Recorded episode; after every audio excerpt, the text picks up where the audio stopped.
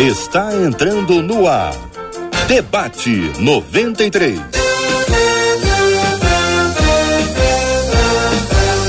Realização 93 FM. Um oferecimento Pleno News. Notícias de verdade e Super Compras. Aniversário com preço baixo e um carro por semana é no Super Compras. Apresentação Cid Gonçalves. Alô! Quem fala assim é o JR Vargas, que a partir de hoje está de férias e estarei com você aqui. Vocês vão ter que me aturar, desculpa aí o mau jeito, tá? Mas vocês vão ter que me aturar nos próximos dias aqui na condução do debate 93. Agradecendo demais já aqui a sua participação, a sua audiência. Deus abençoe a vida de cada um. Pois é, hoje é segunda-feira, dia 13 de setembro. Eu tenho um motivo especial para estar mais feliz do que nunca hoje. Afinal de contas, a minha primogênita, a minha doce Carol, hoje faz aniversário e eu tô ficando mais velho e lembrando que como ela, ela tá fazendo, não vou falar a idade não, mas enfim. Marcela Bastos, bom dia, Marcelinha. Bom dia, Cidinho, bom dia aos nossos queridos ouvintes, um bom dia especial pro Cidinho que fica com a gente aí durante as férias do J.R. Vargas. E aí a gente dá aquele bom dia especial, Cid, pra turma que tá acompanhando Boa. a gente, já tá te vendo com imagem, sabe aonde? na nossa página do Facebook. Corre lá, abre. Contemplem. Rádio 93.3 FM. Contemple, dá força. Lá Contemple. no YouTube. Chega lá também na nossa, lá no nosso canal no YouTube, 93 FM Gospel. Você vai ver assim, ó. Essa é, tem algo brilhante na tela, você vai ver, você vai acompanhar. E aí também, você que vai ouvir a gente aí depois nas nossas plataformas de streaming gente é chique, Cid. Como entendeu? é que é o nome do negócio? Streaming. É. E que você vai acompanhar e vai ser muito abençoado, e é claro, através do nosso WhatsApp, ao longo de toda a programação, que é o 21 96803 8319 96803 8319. Manda pra gente aí a sua opinião durante o programa de hoje, que afinal de contas só tem fera, né, Cid? Por falar em feras, quem são as feras que hoje vão nos acompanhar nessa jornada do debate? Rapaz, olha, olha aí, hein? Só que fera que é chegando, Cidinho. Só tem feras, é. rapaz. O Júnior tá com a barba parecida com a minha, o André Vocês combinaram, né? tá ficando com penteado quase igual ao meu. Não, tá não, tá não, André, tô brincando, tá não. E pastora Carla sempre com essa alegria, com esse sorriso bonito. Aliás, a, a, a ela tava pregando no, lá na ADEP um dia desse, e minha irmã mandou o vídeo pra mim, eu falei, rapaz, Carlinha é top. Carlinha da prateleira de cima, dá de cima. Sou aprendiz. E são esses três aí da prateleira de cima que estão aqui na nossa tela, que você pode correr para conhecer com imagens ou nos acompanhar aí no seu rádio 93,3 MHz, porque o tema de hoje promete, né, Cid? Promete, promete. Aliás, ah, eu não falei da, da. Você já reparou na, na barba do profeta? É, tô vendo. Tem três barbas vai aqui. Vendo, vai vendo. Tem três profetas nessa. muito bom, muito bom, muito bom. Mas, gente, o, o, assunto de hoje é bem interessante, aliás, é um assunto hum. atual, né?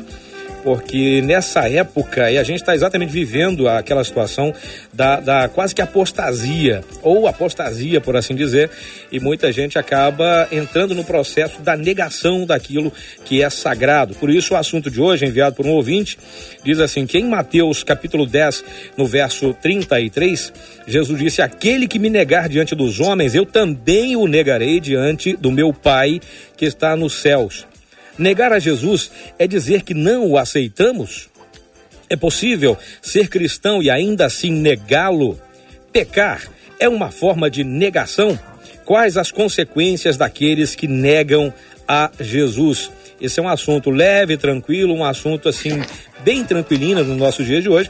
Aliás, deixa eu dar um grande abraço aqui ao querido reverendo Júnior César, da Segunda Igreja Presbiteriana em Honório Gurgel, de quem nós falamos aqui da Barba do Profeta. Bom dia, queridão, seja bem-vindo. Bom dia, Cid. Só, só já mudei de igreja, viu, Cid? Ah, é? A sua barba, é a sua barba já está trazendo alguma dificuldade, né? Mas tudo bem. Tá eu sou pastor da igreja Espelho Neto. Aqui, ó. É. Mas Deus abençoe, é muito bom estar aqui com vocês, né? A minha prateleira é um pouco mais embaixo, entende? Não estou tão em cima. Você sabe, já percebeu, né, pastor não, Carla? Já percebeu, né? E não é a, não é a gente que atura né? você, filho. Não é a gente que atura você, é você que atura a gente, viu? Deus rapaz, te abençoe aí nessa Aturar vocês é um, é um presente de Deus para mim, rapaz. Isso é bênção demais, vocês são maravilhosos. É uma alegria estar aqui com vocês, com o André, com a Carlinha, com a Marcela. com certeza esse debate será uma benção, viu? Maravilha. O que é, para começar, meu querido, um, esse, esse assunto, o que, que era, o que seria negar Jesus? O que, que, o que, que lá em Mateus quis dizer isso? Aquele que me negar diante dos homens, eu também negarei diante do meu Pai. O que quer dizer isso? Muito bem. Meu, meu Deus. É, a gente precisa pensar no contexto, né? É, localizar bem essa fala. A primeira pergunta do, do, da ouvinte é se uh, negar a Jesus significa dizer que não o aceitamos. E essa palavra aceitamos, ela é muito sugestiva. Por quê? Porque ela pode ser usada tanto no presente quanto no passado. Né? Então é importante a gente definir isso. Então, se a gente for pensar no presente, né, no sentido de rejeitar a salvação, não, negar Jesus não é isso. Né? No texto de, de Mateus, não é isso.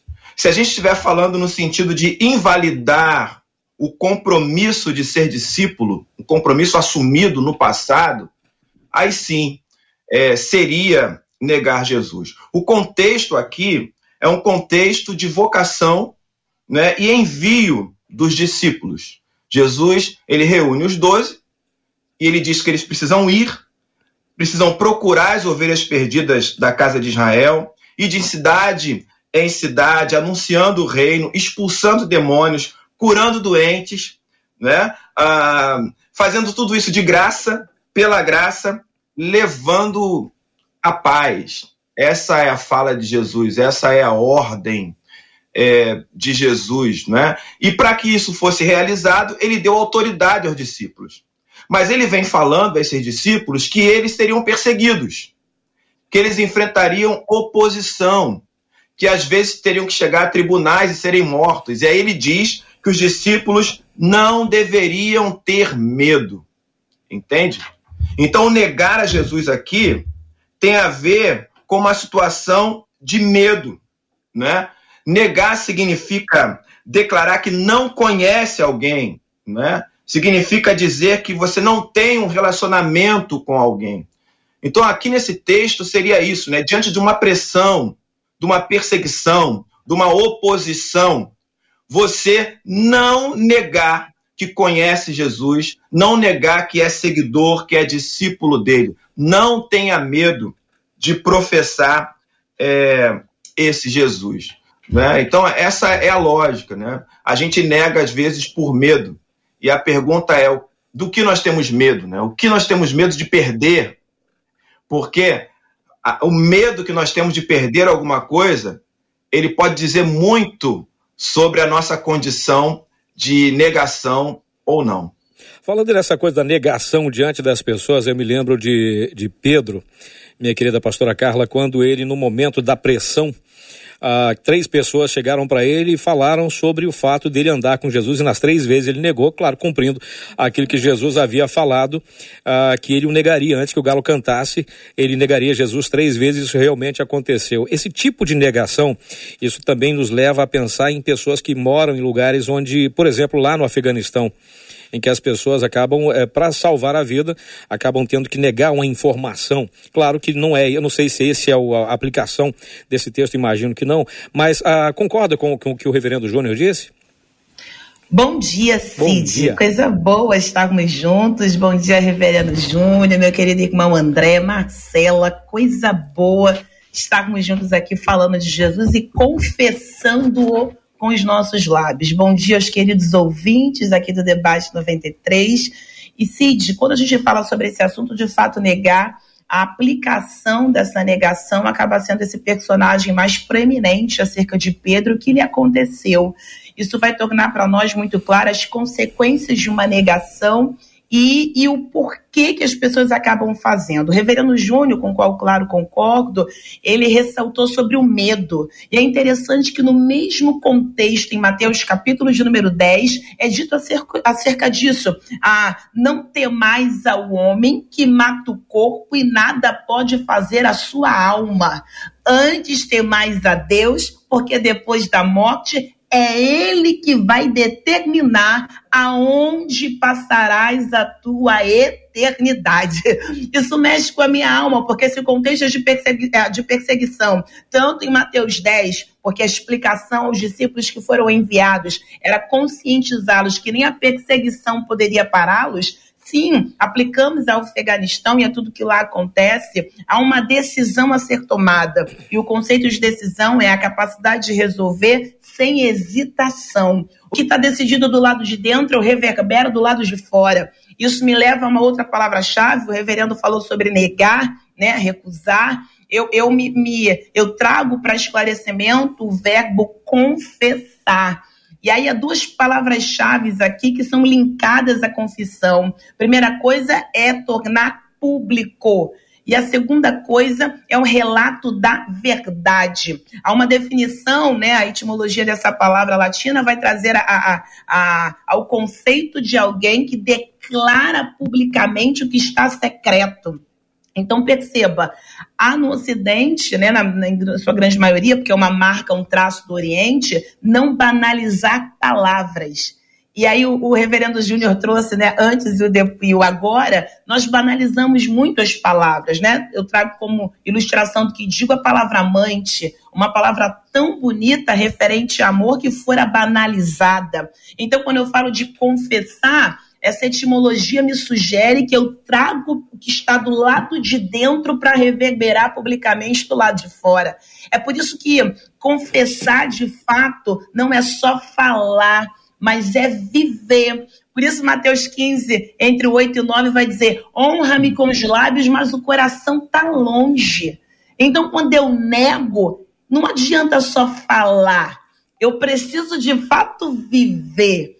Você pode falar bonito, mas se vive feio, logo você descredibiliza tudo que falou.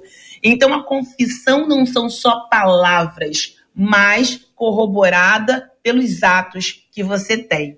E aí o Pedrão, que for avisado e não acreditou que o aconteceria, aí três características de uma negação ele vai tornar claro. Quando eles disseram, você foi visto com ele, então, o que é negar? É não querer aí nenhum tipo de associação. É fingir que não conhece ou de fato não conhecer, porque se conhecesse não negava, né? Mas eu encerro a minha fala com algo que mais mexe comigo concernente a Pedro, que é no versículo 73 e 74 de Mateus 26, que é quando foi dito: verdadeiramente és também um deles, porque o teu modo de falar o denuncia. E aí, eu entendo que negar é não querer ser parecido com ele. Confessar é de fato não só falar, mas tudo que eu fizer vai lembrar o meu pai. Então, que a gente confesse e não negue. Olha, dizem que o primeiro a falar sempre pega a parte mais difícil e que o último a falar pega a parte mais fácil. Isso corresponde aos fatos, André Leônio? Bom dia, meu irmão, bem-vindo. Ah, certamente. Bom dia, ouvintes e todos que nos acompanham aí pelas plataformas, YouTube, Facebook. Um beijo no coração de todos vocês. Se sintam aí agraciados por essa mesa linda de, de reverendos, né? De, de pessoas que estão se dedicando no estudo da palavra. Marcela Bastos. Ô Cid, você ficou bom nesse negócio aí de debate, hein, cara? Rapaz, eu tô gostando Sei não, hein? Gostou, né? Olha, o tema é um tema lindo demais, muito, né? Um não tema dá, não dá para negar, né? Não dá para negar.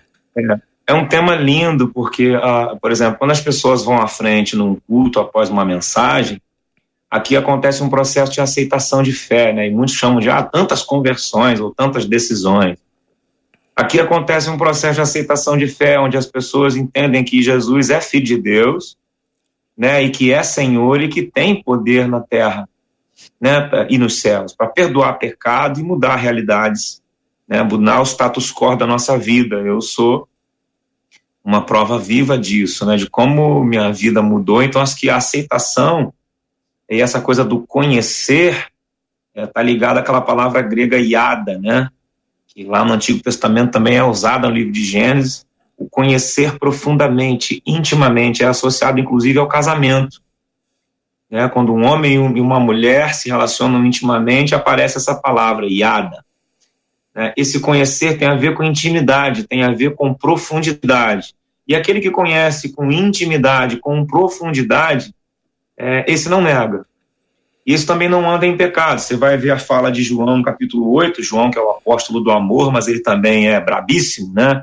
Na nossa linguagem de hoje aí. É só ver aquela, aquela, aquela fala dele quando Jesus se apresentou a primeira vez no templo em Nazaré, que ele mandou cair fogo do céu, né? Mas ele era um cara tão tranquilinho, mandou cair fogo do céu, um cara tão tranquilo, né? É, o, o apóstolo do amor é brabo. Muito. Né? João fala lá em João, 34, João 8, 34, ele diz: Respondeu-lhes Jesus, em verdade, em verdade, vos digo que todo aquele que comete pecado é servo do pecado. Né? E você vê que os fariseus eles ficam reclamando, tem uma galerinha reclamando. Ele fala assim: que eles falam assim, não, nosso pai é Abraão. Digo, não, vocês são filhos do diabo, porque vocês não ouvem a, a minha voz, portanto, não me conhecem, não conhecem o meu pai, não sabem de onde eu vim, né? Então, assim, acho que negar Jesus tem a ver também com não conhecê-lo intimamente. Né? Porque eu digo que aqueles que conhecem a Deus não praticam o mal, aqueles que conhecem a Deus, eles deixam a forma antiga de proceder e procedem agora de uma maneira transformada pelo agir do Espírito Santo. Vai vir o batismo do amor, que é feito através do Espírito, como Paulo fala, e, vão vir alguns batismos, vai vir é, a regeneração, como está escrito lá em Tito 3,5, né, essa santificação, também falada em 2 Tessalonicenses 2,13. Algumas coisas vão acontecer com a minha vida, com o meu coração, e eu vou estar muito ligado a esse Cristo, né? Estar muito ligado a esse Deus. Então, negar é, tem a ver com aquilo que o reverendo Júnior falou no começo da sua fala, de não aceitar mesmo quem ele é, né? Tem muita gente, inclusive, que aceita o fato de Jesus ter sido, é, enfim, reconhecem toda a história, mais o processo histórico do que teológico, vamos dizer assim, é, da questão de Jesus ser real e tudo mais, mas na hora de obedecê-lo, de se submeter aos seus mandamentos, é que acontece a negação. Não é verdade? Fato, fato, fato. Ô, ô Marcelinho, os nossos ouvintes estão dando a sua opinião, fazendo as suas perguntas. Passa para nós aí, Marcela. E tem muita pergunta, viu? Eu vou trazer aqui para vocês, debatedores, porque eles estão acompanhando o que vocês estão trazendo sobre o que é negar e não negar a Jesus quanto postura de vida com ele. E aí surgem algumas questões. Uma delas aqui pelo WhatsApp, que é o 21 968038319. Uma das nossas ouvintes pergunta assim: No meu entender, negar Jesus também não poderia ser quando a gente recebe uma bênção e acaba colhendo os louros para si, ao invés de agradecer e engrandecer a Deus? É a pergunta dessa ouvinte, é, daquele que, ao invés de glorificar a Deus pela bênção recebida, acaba abraçando para si essa, esse louro, como ela chama. Reverendo, e aí?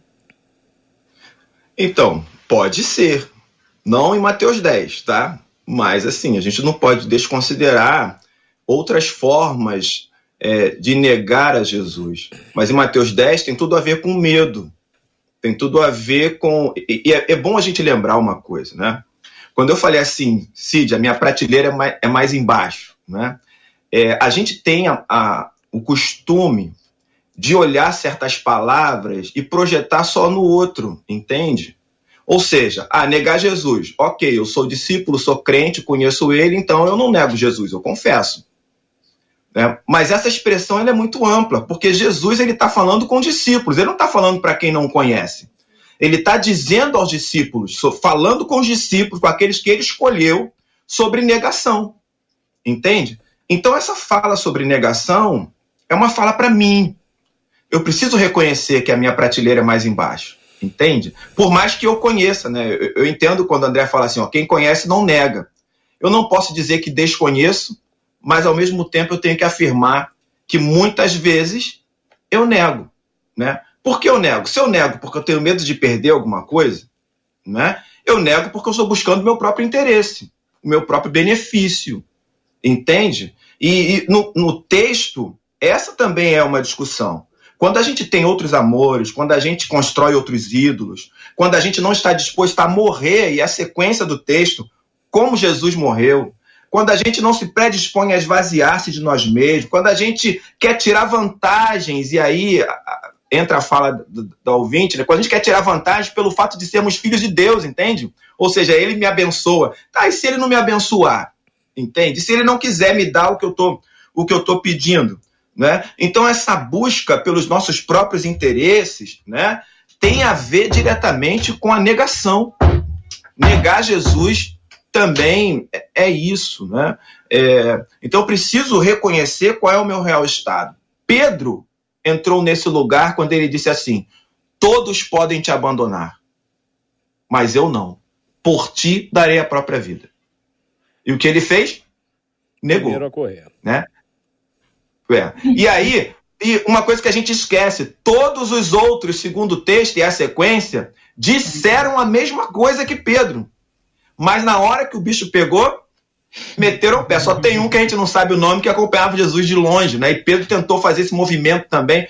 Percebe? Então é gente que anda com Jesus, gente que conhece ele, que vê milagres, que vê uma série de coisas, que participa do ministério de Jesus, mas na hora do medo, do sofrimento, da pressão, busca seu próprio interesse, entende? Nega. E que reconhece que isso é um erro. Então eu digo, Cid, eu tô nessa prateleira aí, entende?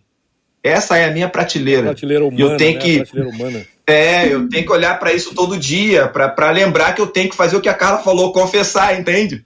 É uma decisão, a confissão é uma decisão. E acaba sendo diário, né, Cid? Se me permite, há um texto que corrobora isso, né? Como é relevante perceber que a fala é para discípulo.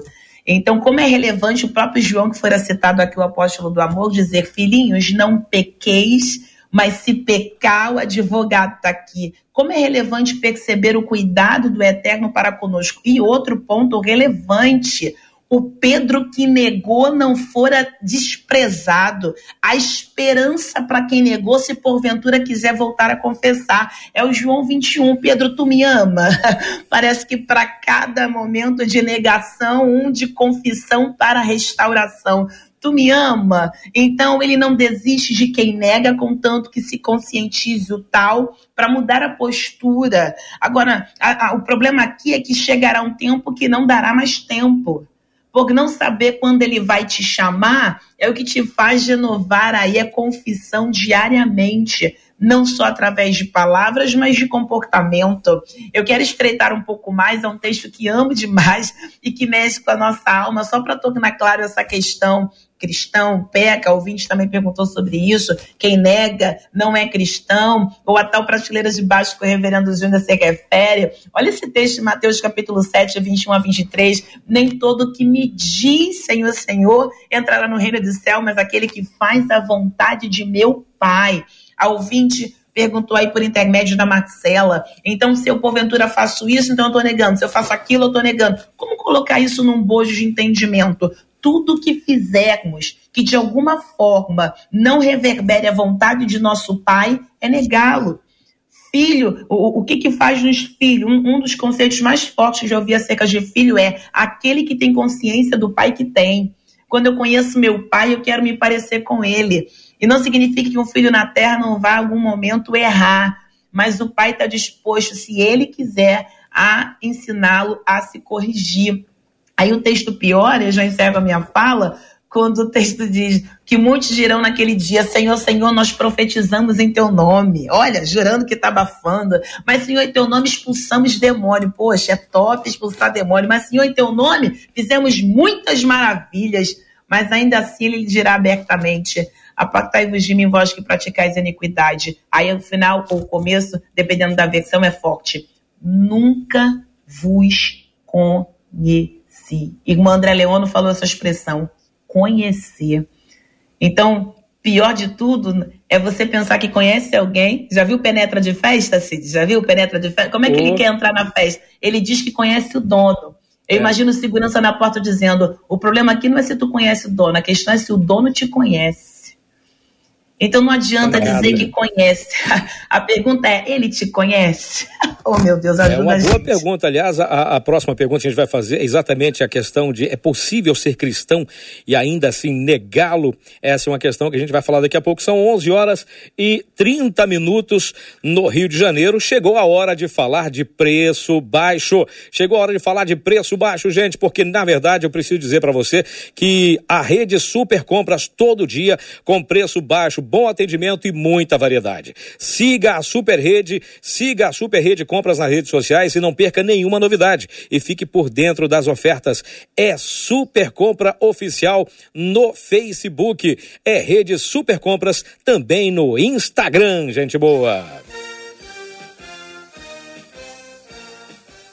E por aqui, Cid, tem muita gente dizendo: meu Deus, esse texto é forte demais sobre negar a Jesus. Eu sei que Cid já fez essa entrada aí, que André deve comentar agora, mas eu quero dizer para vocês que tem muita gente nos acompanhando agora, gente reconhecendo que tem negado a Jesus, seja porque tem medo de coisas que estão acontecendo na vida, acham que não estão sendo cuidados exatamente por essa falta do conhecimento de quem Deus é. Louvado seja Deus. É, nesse aspecto dessa prateleira humana ou da nossa condição como pecadores, eu acho que todos nós estamos nela, né? Desse ponto de vista da negação, pela, pelo fato de ser passível que a gente venha cometer erros e nas nossas atitudes, mesmo dentro da vida cristã, né, de uma vida onde estamos empenhados em atingir esse lugar de plenitude, como Jesus falou, vocês serão plenos em mim. E eu acredito que durante esse galgar, né, a gente vai tropeçar em algumas situações, o próprio Deus vai nos permitir viver situações que vão levar à maturidade espiritual, né? É, entendo quando Pedro fala assim, tem pecados que são que são para a morte e tem pecados que não são para a morte, mas não significa que eles não sejam passíveis de arrependimento e confissão. Então a gente está a todo momento, a todo momento fazendo esse exame, né? Isso é que é o mais lindo desse evangelho. Ele não é um evangelho punitivo, carrasco, que está o tempo todo olhando com olhos maus, tipo assim, ó, tu errou aí, hein? Ó, tu não, não obedeceu a lei aí, ó. Ah!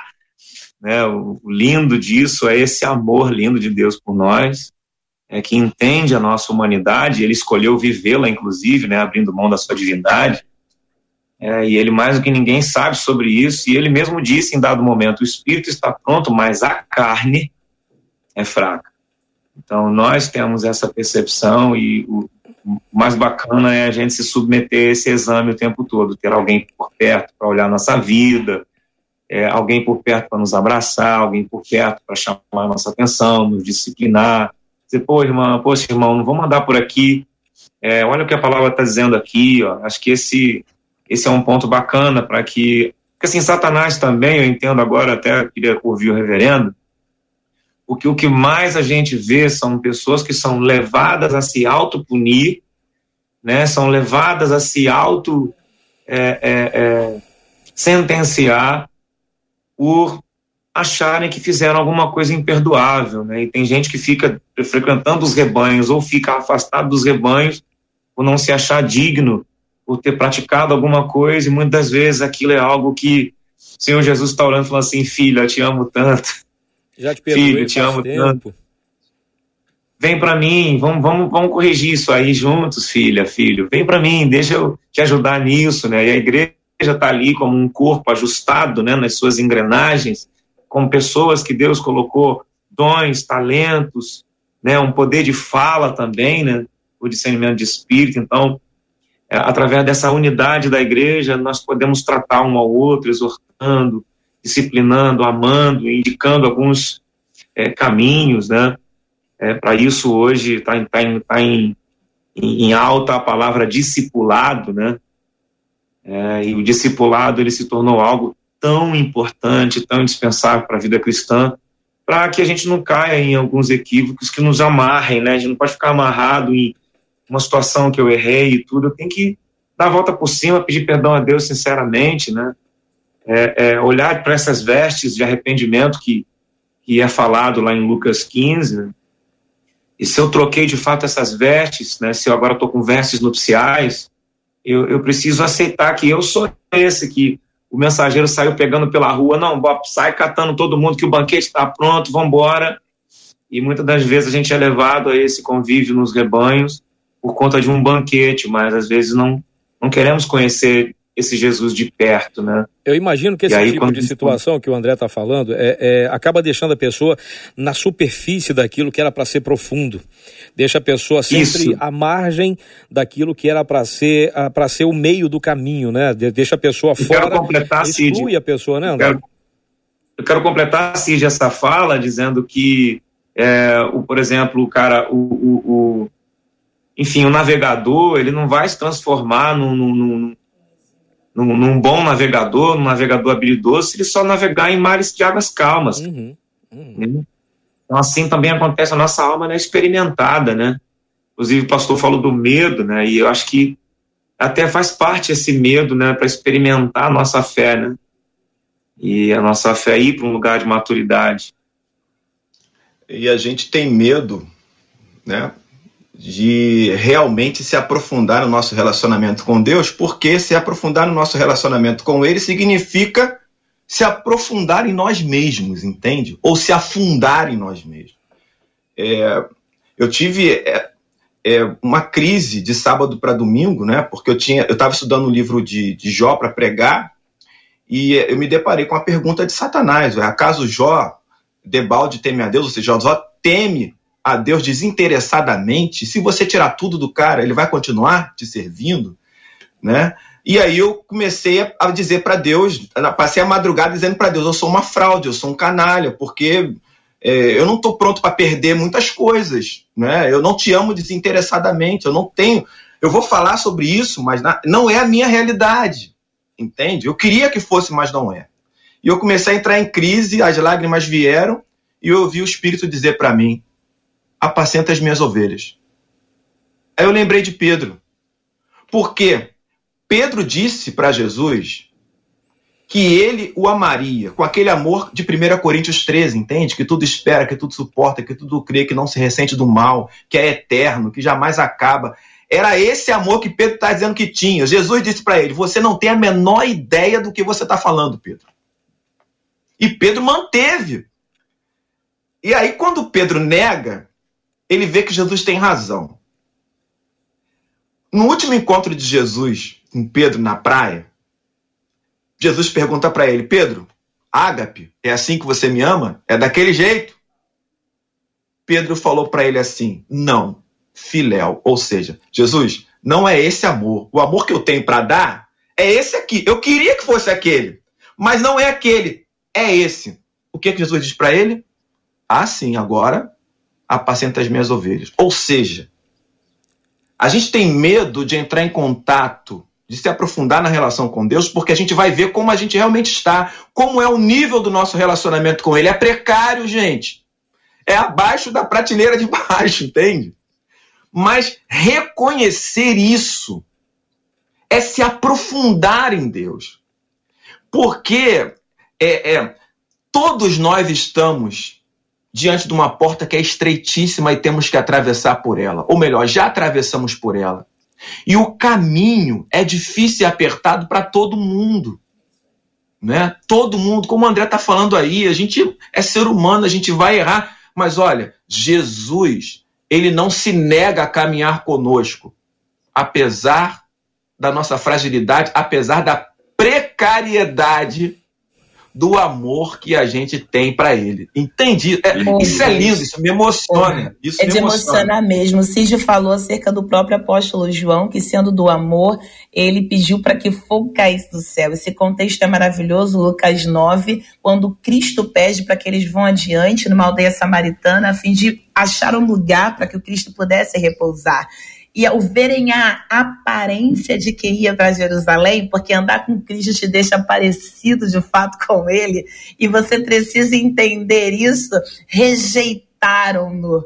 Eles ficaram indignados, porque o fato de você ter com Cristo um relacionamento tão amoroso e conseguir percebê-lo, pelo menos aí com uma porcentagem significativa de quem ele é, não significa que o outro também o faça.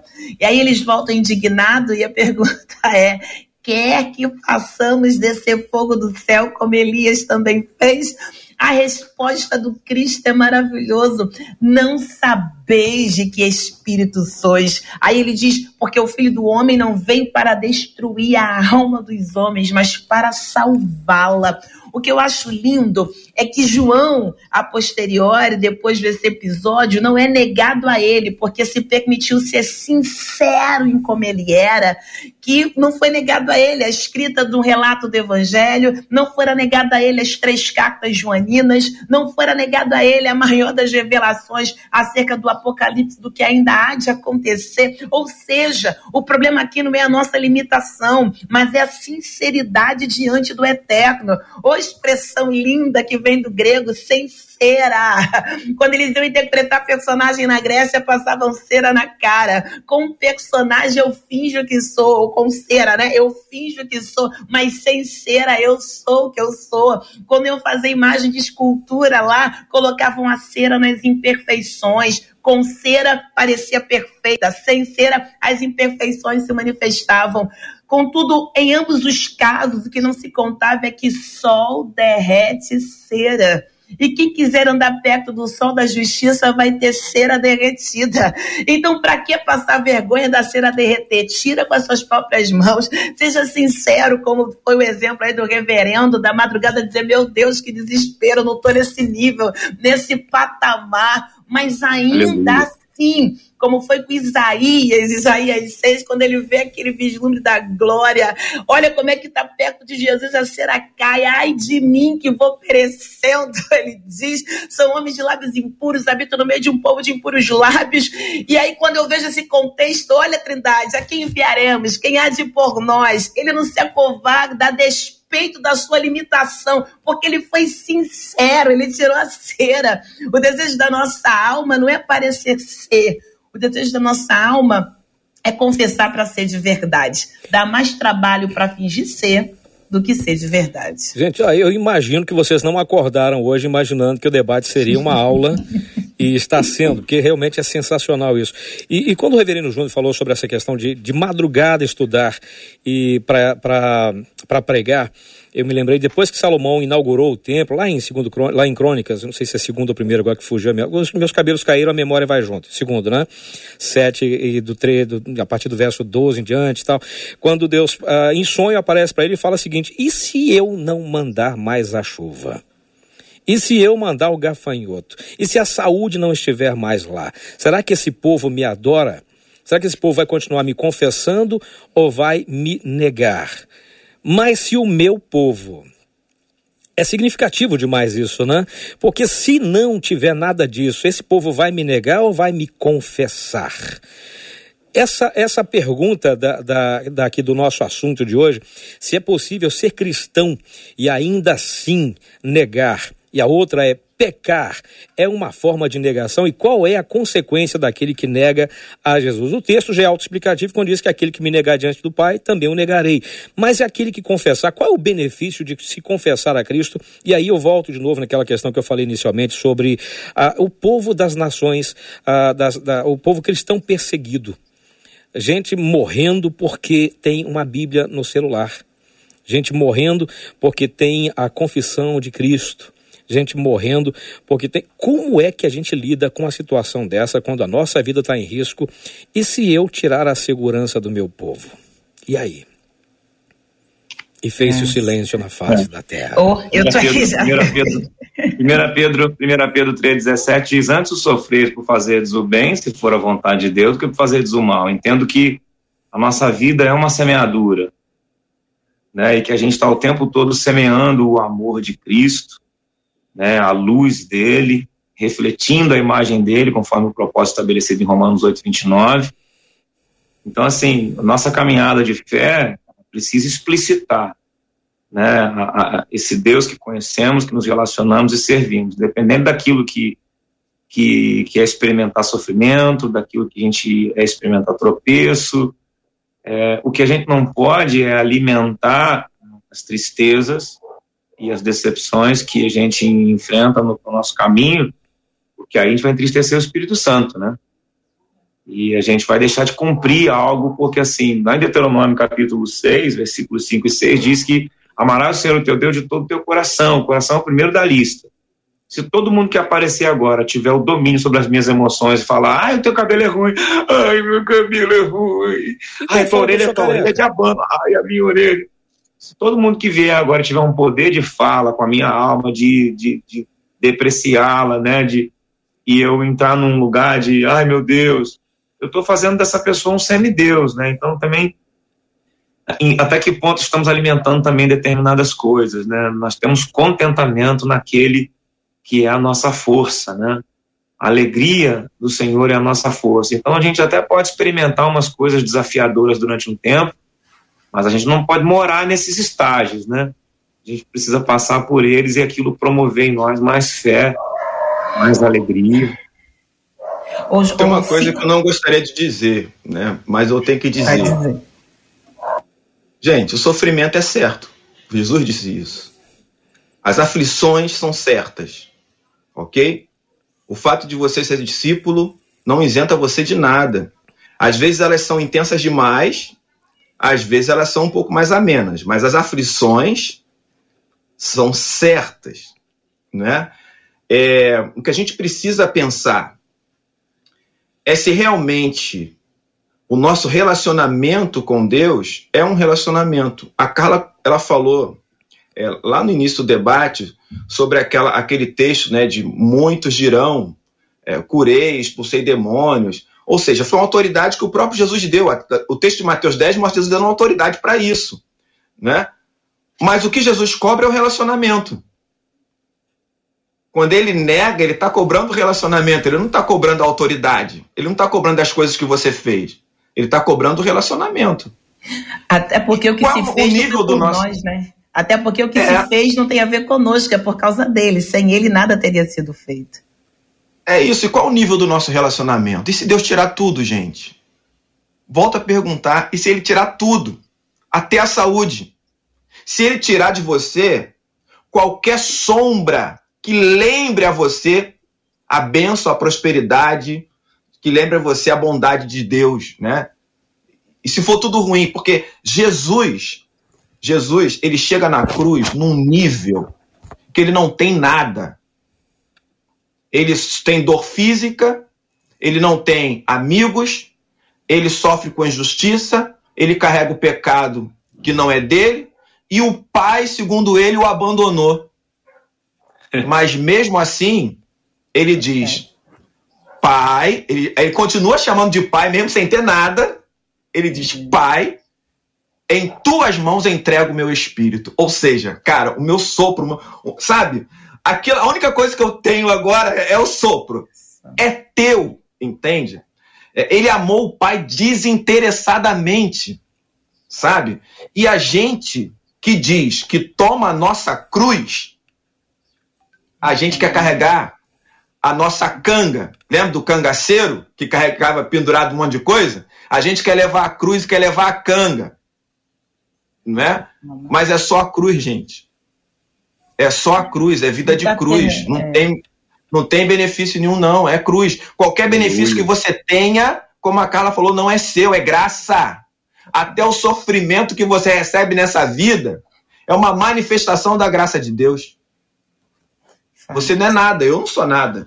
Né? E não é fácil falar isso, não, né? Eu não gostaria de dizer, porque, como eu falei, eu me sinto mais fraudulento ainda quando eu falo essas coisas, porque, é cara, ser, é, amigo, é, é sem ser. É só a misericórdia de Deus mesmo. É só a é misericórdia de Deus. Mas o, o, o Cid, meus queridos aqui, Sim. debatedores, ouvintes, Marcela, que coisa gostosa falar do eterno, né? Porque quanto mais falamos disso, mais nos conscientizamos de que a gente precisa mudar em nós. Ele nos ama como um pai ama um filho, é uma das tipologias mais fortes de Deus para conosco. Quando Cristo vai nos ensinar a orar, ele poderia chamá-lo de muitos títulos honrosos, mas é pai ama-nos como um pai ama um filho, mas nos treina como um general treina um soldado. Soldado frouxo não vence guerra. De fato, o Pai nos treina, nos permite passar por algumas situações. Quando eu olho Cristo, que ele sabe diferencia o que ele faz Pai, perdoa. Eles não sabem, mas o Cristo sabia o que esperava, né? E quando eu olho para esse contexto, alguém pode dizer, mas é porque ele é o Cristo, então isso é impossível. Então, beleza, eu vou chamar o diácono Estevão.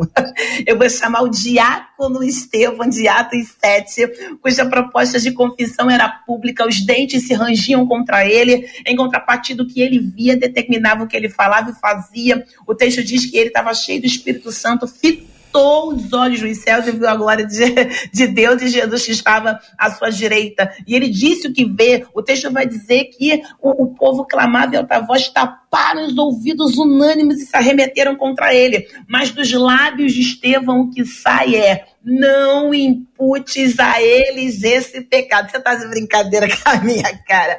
Então ele torna claro para nós que o que vemos vai determinar muito do que fazemos. O nível de relacionamento, de conhecimento que tivemos com Cristo nos convida a um comportamento diferente. Eu falo do, do Pedro e João, que depois de interpelado pelo Sinédrio, a palavra é não fale dele. E eles vão dizer em Atos 4, nós não podemos deixar de falar das coisas que vimos ou ouvimos. Eu estou falando de personagens bíblicos que passaram por sofrimento.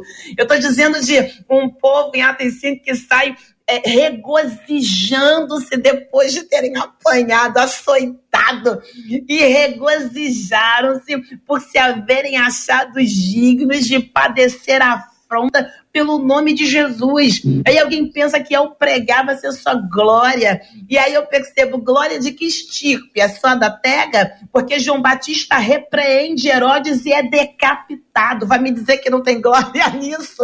É difícil para mim, é difícil para ti, mas olha a, a, a estirpe uh, do que a gente vê. E aí eu, eu quero encerrar minha fala com Filipenses 1, 21.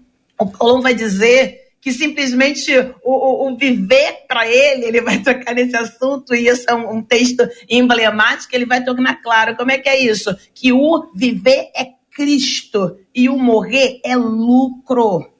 Então pode não ser fácil, mas quando você se conecta com o eterno de tal forma, e aí alguém perguntou a consequência da negação. O texto de Pedro, do qual tanto falamos aqui, vai dizer em Mateus 26, 75, que depois que ele negou que o galo cantou, saindo dali chorou amargamente porque sabemos quando estamos certos ou errados. Foi o choro da madrugada. A gente sabe quando não está do jeito que deveria. A gente sabe. Não precisa do grego, do aramaico, do hebraico. Há um, há um imagodê em nós, há um senso em nós que de fato uma luz acende. O que tu está fazendo da tua vida? Não foi assim que lhe for ensinado. Nós sabemos e essa decisão compete a nós. Vai ter dor? Claro. Vai ter lágrima? Claro. Vai ser fácil? Não mas a estirpe da recompensa vale a pena. Amém. A estirpe da recompensa vale a pena. Aleluia. Marcelinha Bastos. Olha, eu estou aqui acompanhando os nossos ouvintes. Eu estou anotando claro, Eu estou bebendo hein? dos nossos debatedores, acompanhando os nossos tô ouvintes. fazendo esboço. Que estão aqui, de fato, bebendo. O Espírito Santo está agindo, gente. Tá. Cada programa é um programa. E é por isso que eu não posso deixar de fazer uma última pergunta. Já são 11h53, mas a gente não pode deixar de responder a esse ouvinte, porque tem muita gente que está nos acompanhando e que já tem uma vida com Deus há muito tempo. Tem muita gente que está ouvindo a gente hum. e ainda não tem essa vida com Deus, mas gosta de nos ouvir, como um ouvinte aqui pelo WhatsApp disse. Olha, eu gosto de aprender sobre a Bíblia com vocês. Conhecer a Bíblia através de vocês. Não sou convertido, diz ele. E aí, um outro ouvinte pelo Facebook faz a pergunta: tudo bem. Vocês disseram sobre conhecer a Deus. Mas como conhecer a Deus é a pergunta desse ouvinte que está nos acompanhando pelo Facebook. Um dos três. Oh, Descubram aí. É, vai dar. Deu, agora agora, agora o, o, debate entrou em buffer. Vai ficar carregando uma linha aqui embaixo, carregando assim. Não, a gente quer dar honra para que todos falem, né? Porque falar dele é maravilhoso é demais. Muito bom, é muito bom. Mas, mas quando você vai para a Bíblia, a Bíblia para nós é referência de tudo. Eu vou falar do próprio Nicodemos que queria compreender acerca da, da, do que é nascer de novo e a simplicidade do Cristo explicar quando ele fala se tu não nascer de novo, não, não é voltar para o vento entra, mas é de fato do espírito. A simplicidade do evangelho é maravilhosa, é crer no Senhor Jesus e quando eu creio, eu quero me relacionar com Ele. Deixa eu fazer aqui uma metáfora. Quando você quer conhecer acerca de alguém, você passa tempo de qualidade com essa pessoa. Então, Ele nos convida a ter com Ele tempo de qualidade, seja através da Sua palavra, seja através da oração, seja através de fato da adoração. O convite é diário, é constante. Eu ainda vou ao Antigo Testamento para observar o modus operandi de Deus com o primeiro homem da face da terra, Adão. Ele prepara o ambiente, depois ele traz a coroa da criação e olha a proposta de Deus, relacionamento. A Bíblia vai falar que toda a viração do dia tinha um encontro. Deus ia, Adão ia. Esse é o original. É, é Deus dizendo, é isso que eu quero com vocês. Há um encontro toda a viração do dia. Deus ia, Adão ia, Adão ia, Deus ia, Deus ia, Adão ia, Adão ia, Deus ia. Quem foi que faltou o encontro, Cid? Quem Adão. foi que faltou o encontro? E me diz uma coisa: se ele é onipotente, onipresente, onisciente, que pergunta é essa que ele faz? Adão, aonde tu estás. Ele já não sabia. Ele sabe onde eu estou, ele sabe onde você, ouvinte, está. Em contrapartida, parece que essa pergunta ecoa da eternidade. Aonde você está que já não aparece mais no lugar do encontro marcado?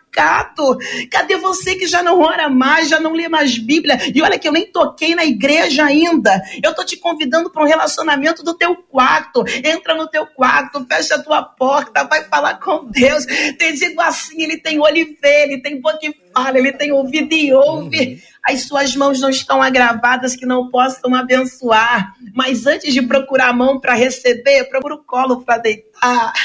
Procura eu ouvir a boca o que ele tem para dizer. E de fato, a quem se inclinar a ele, ele não rejeita um coração contrito. Reverendo Júnior, eu estou sentindo em você, amigo, eu tô sentindo alguma coisa, estou sentindo que você tá querendo falar mesmo. Fala aí, meu irmão, põe para fora.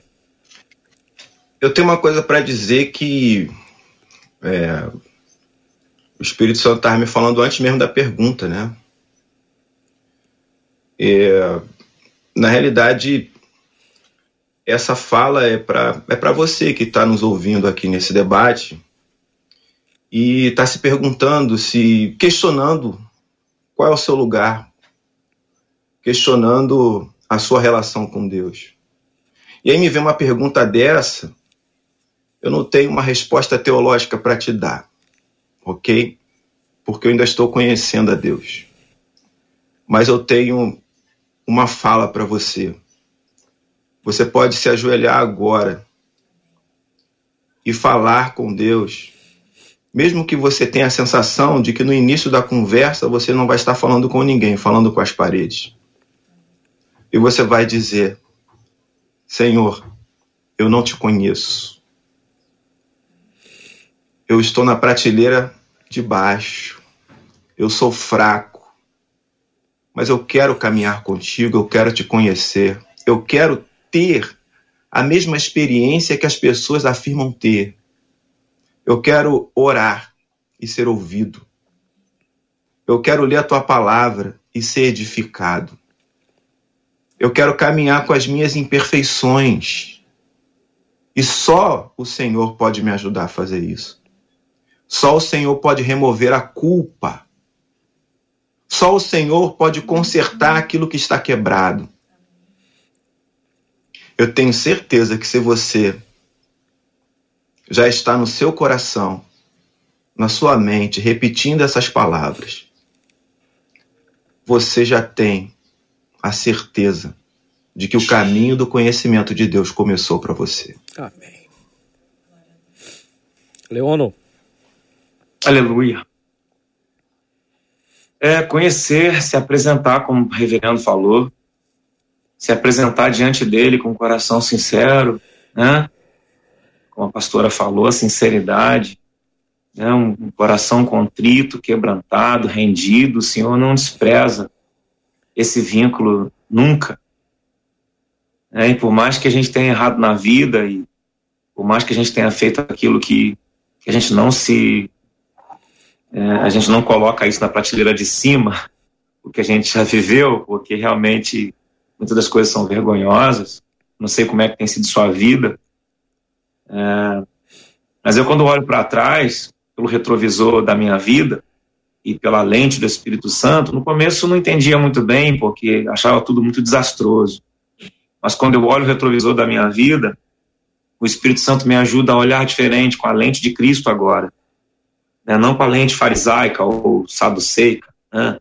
mas com uma nova lente, uma lente de amor, do tipo, beleza, estava lá na boca de fumo, estava lá nos lugares impróprios, o meu filho estava de mão dada com você, te trazendo para o dia que se chama hoje. o meu filho estava conduzindo você para esse tempo. Então, eu não sei que dias você tem vivido, mas eu acredito que tem um Deus lindo, que nós conhecemos Ele, que está conduzindo você para uma nova confissão, operando com a mensagem do reverendo. E você pode, a qualquer momento, chamar a atenção desse Deus, se de fato você tem vontade de experimentar algo novo na sua vida. Conhecer a Deus é ter esse desespero de alma, Oséias 6,3 vai dizer: busquem conhecer a Deus e prossigam em buscar conhecê-lo. Né? A gente precisa simplesmente insistir nessa busca por conhecê-lo, para que ele, uma hora, se apresente e diga: Eu sou, eu estou aqui, eu te amo. Quantas vezes escutei o meu Senhor dizer para mim: Filho amado, me alegro de ti. E eu, nossa, mas eu cometo tantos erros e de repente escuto Deus falando comigo: você é amado. E eu digo para você agora que está online: você é amado. Você é predileto do Senhor. Entre nesse lugar de confissão agora e diga que Jesus Cristo, ele é sim filho de Deus, ele é Senhor, e ele pagou um alto preço por você e por mim, e, e é um sacrifício que tem validade eterna. É maravilhoso isso. E graças a Deus que nós que estamos aqui nesse debate podemos desfrutar disso mas nós queremos manifestar essa cidadania com você. Queremos que você também seja cidadão desse reino, desse reino de justiça, de paz, de amor, de perdão. E vem fazer parte disso, vem conhecê-lo, vem conhecê-lo profundamente, como lá em Ezequiel 47, né, que o anjo né, faz com que Ezequiel venha acessar as águas profundas, sabe, uma vida onde você não dependa de você mesmo, mas que você fique na maré do Espírito Santo, não dá mais pé as águas são turvas, você não enxerga direito está acontecendo, mas é porque agora você está totalmente dependente do Espírito Santo de Deus. Vem conhecer esse lugar de intimidade. Esse lugar é para você. Esse lugar não é só para os que estão na prateleira de cima, não. Esse lugar é para nós, os improváveis. Pode vir. Gente, era para ser só mais um debate. Virou um culto e teve até apelo. Aí você fala, mas não teve oferta. Teve, teve. Teve que, se você observar direitinho, Marcela ofertou, pastora Carla ofertou, Leona ofertou, pastor Reverendo Júnior César ofertou, eu oferto. E você também está aí para fazer a sua oferta. E por mais que você pense que oferta, a gente está falando de doação de alguma coisa, estou falando de doação do que você é. André Leono tem uma das canções mais lindas que a gente toca na programação que diz que tudo que eu tenho é teu. Por quê? Porque ele é Deus. O negar a Jesus, o negar a Deus é rejeição daquilo que ele pode fazer por você. Às vezes nós negamos em troca de um benefício.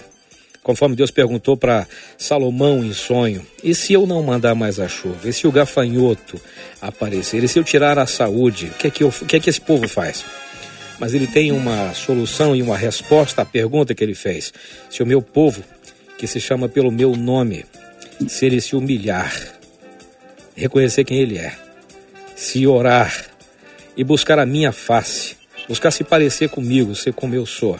Se Ele quiser se parecer comigo, me buscar de todo o teu coração, então eu ouvirei do céu onde eu moro, acima de tudo, na prateleira de cima, da de cima, onde eu quero colocar você também em exposição. Eu ouvirei do céu, perdoarei o seu pecado. Eu tenho perdão para te dar e sararei a sua terra. É a terra do teu coração, a terra onde você habita, a terra onde você mora. E assim como um dia foi falado a respeito de Elias, o Tisbita.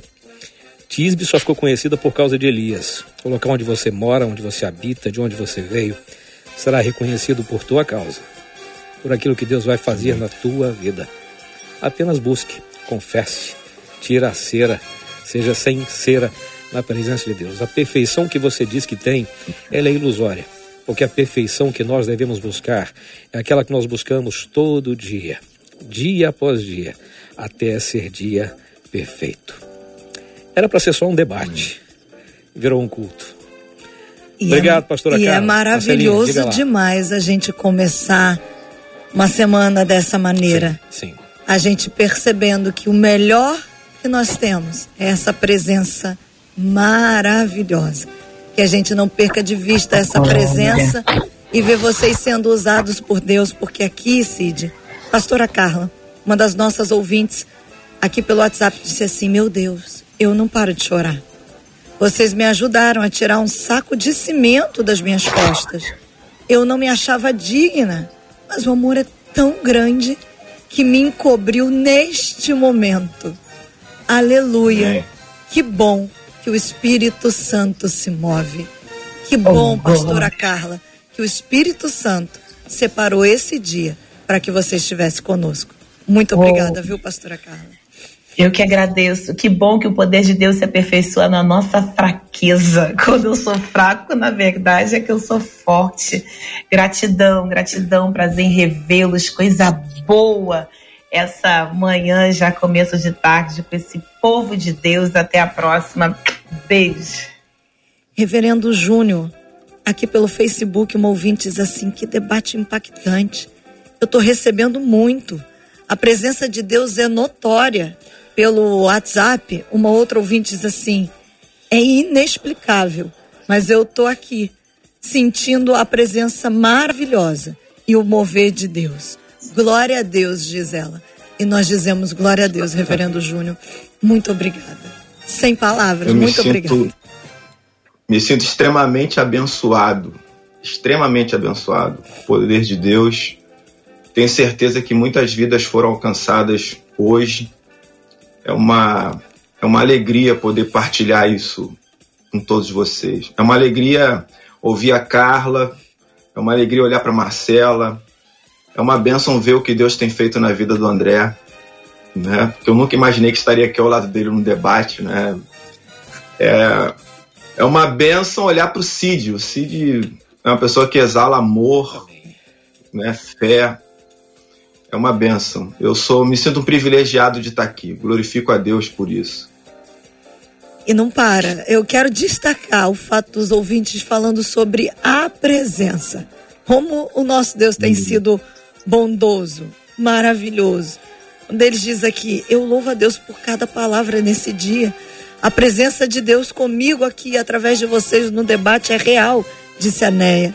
A Denise, aqui no Facebook também, ela diz assim: Eu entrei no final e já estou em lágrimas. No YouTube, André, o Rodrigo disse assim, sem palavras para esse debate. Eu louvo a Deus pela vida de cada um de vocês. Nós louvamos a Deus Aleluia. pela sua vida, André. Muito obrigada. Tem uma canção que a gente, a gente fez uma releitura agora, né, há pouco tempo. E eu queria terminar só cantando esse refrão em concordância, em consonância com o que a pastora Carla disse. Nós gravamos uma canção de autoria do Anderson Freire, no acústico da 93, que diz assim: Viver para mim é Cristo, morrer para mim é ganho. Não há outra questão quando se é cristão, não se para de lutar até chegar ao céu.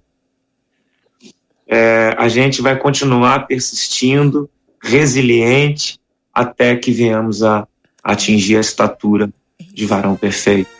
Vamos continuar lutando. Um beijo. Amo Bom vocês, demais. um privilégio. Bom demais estarmos juntos nessa comunhão em que todos nós, embora eu e pertinho de Marcela, mas vocês cada um em seu lugar, nós sentimos a mesma presença. A mesma presença. Eu queria pedir hoje ao querido Reverendo Júnior que nos levasse a Deus em oração.